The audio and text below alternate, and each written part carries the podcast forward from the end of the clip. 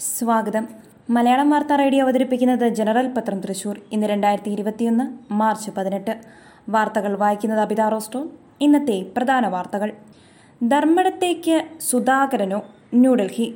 ധർമ്മടത്ത് മുഖ്യമന്ത്രി പിണറായി വിജയനെതിരെ കെ സുധാകരൻ എം പിയെ മത്സരിപ്പിക്കുന്നത് കോൺഗ്രസിന്റെ പരിഗണനയിൽ. ഇത് സംബന്ധിച്ച ചർച്ചകൾ പാർട്ടിക്കുള്ളിൽ നടക്കുന്നുണ്ടെന്ന് ഹൈക്കമാൻഡ് വൃത്തങ്ങൾ സ്ഥിരീകരിച്ചു.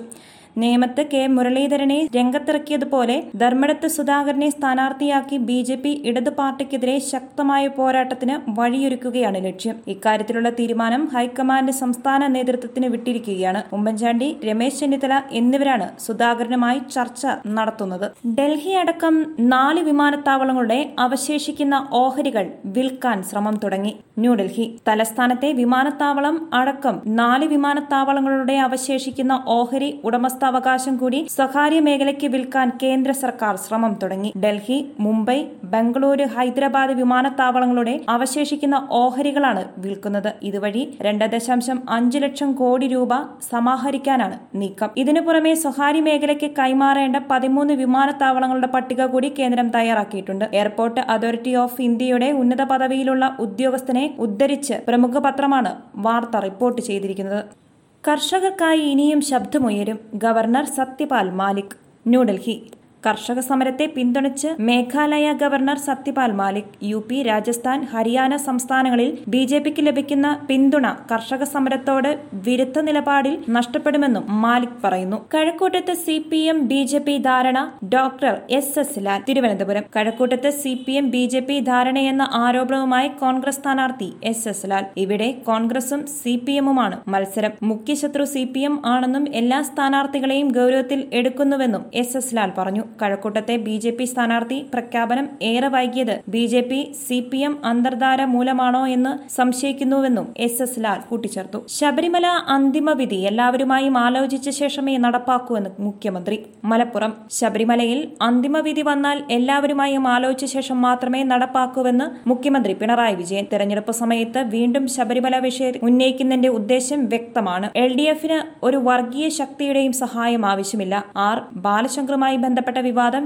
ബി ജെ പിയുടെ ആഭ്യന്തര കാര്യമാണെന്നും അദ്ദേഹം പറഞ്ഞു. തെരഞ്ഞെടുപ്പ് പ്രചാരണത്തിന്റെ ഭാഗമായി മലപ്പുറത്ത് നടത്തിയ വാർത്താ സമ്മേളനത്തിൽ പങ്കെടുക്കുകയായിരുന്നു അദ്ദേഹം. കോൺഗ്രസിന്റെ സ്ഥാനാർത്ഥി പട്ടികയിൽ മാറ്റം വരുത്തില്ല. താരിഖ് അൻവർ ന്യൂഡൽഹി. കേരളത്തിൽ ഇതുവരെ പ്രഖ്യാപിച്ച സ്ഥാനാർത്ഥി പട്ടികയിൽ നിന്ന് ആരെയും പിൻവലിക്കില്ല എന്ന് കേരളത്തിന്റെ ചുമതലയുള്ള A general secretary Tariq Anwar. സ്ഥാനാർത്ഥി നിർണയത്തിൽ കെ സുധാകരൻ ഉൾപ്പെടെ എല്ലാ മുതിർന്ന നേതാക്കളുമായി ചർച്ച നടത്തിയിട്ടുണ്ട് എന്നും താരിഖ് അൻവർ വ്യക്തമാക്കി. ഇരിക്കൂർ ഉൾപ്പെടെയുള്ള ചില മണ്ഡലങ്ങളിൽ സ്ഥാനാർത്ഥികളെ സംബന്ധിച്ചുണ്ടായ തർക്കങ്ങൾ പരിഹരിക്കുന്നതിനുള്ള ശ്രമം നടത്തിവരികയാണ്. എന്നാൽ സ്ഥാനാർത്ഥികളെ പിൻവലിക്കില്ല എന്നും അദ്ദേഹം പറഞ്ഞു. മുല്ലപ്പെരിയാറിലെ ജലസംഭരണ വിവരങ്ങൾ കൈമാറാൻ നിർദ്ദേശം. ന്യൂഡൽഹി. മുല്ലപ്പെരിയാർ അണക്കെട്ടിന്റെ സുരക്ഷ അതീവ പ്രധാനമാണെന്ന് സുപ്രീംകോടതി വ്യക്തമാക്കി. അണക്കെട്ടിന്റെ rule curve gate operation schedule instrumentation എന്നീ കാര്യങ്ങളിൽ നാലാഴ്ചയ്ക്കകം അന്തിമ റിപ്പോർട്ട് സമർപ്പിക്കാൻ മേൽനോട്ട സമിതിയോട് സുപ്രീംകോടതി നിർദ്ദേശിച്ചു. റൂൾ കർവ് ഷെഡ്യൂൾ നിശ്ചയിച്ചിട്ടുള്ള വിവരങ്ങൾ രണ്ടാഴ്ചയ്ക്കകം മുല്ലപ്പെരിയാർ ഡാം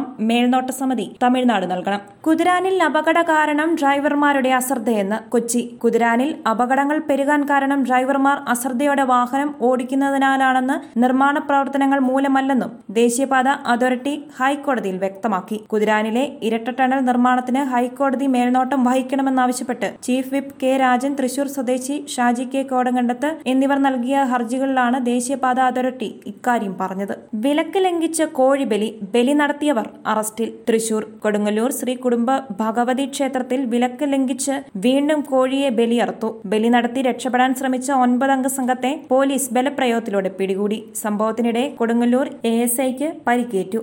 വടക്കേ നടയിൽ കോഴിക്കലിന് സമീപം കോഴിയെ അറുത്ത യുവാക്കളെയാണ് പോലീസ് പിടികൂടിയത്. കോഴിയെ അറുത്ത ശേഷം ഓടി രക്ഷപ്പെടാൻ ശ്രമിച്ചവരെ പോലീസ് ബലപ്രയോഗത്തിലൂടെ കസ്റ്റഡിയിലെടുക്കുകയായിരുന്നു. യുവാക്കൾ പോലീസിനെ തള്ളിമാറ്റി രക്ഷപ്പെടാൻ ശ്രമിച്ചുവെങ്കിലും സാധിച്ചില്ല. ഇന്നത്തെ വിപണി സ്വർണവില ഗ്രാമിന് നാലായിരത്തി ഇരുന്നൂറ്റി ഇരുപത് രൂപ തങ്കവില ഗ്രാമിന് നാലായിരത്തി അറുന്നൂറ്റി അൻപത്തി ഒന്ന് ദശാംശം ആറ് പൂജ്യം രൂപ.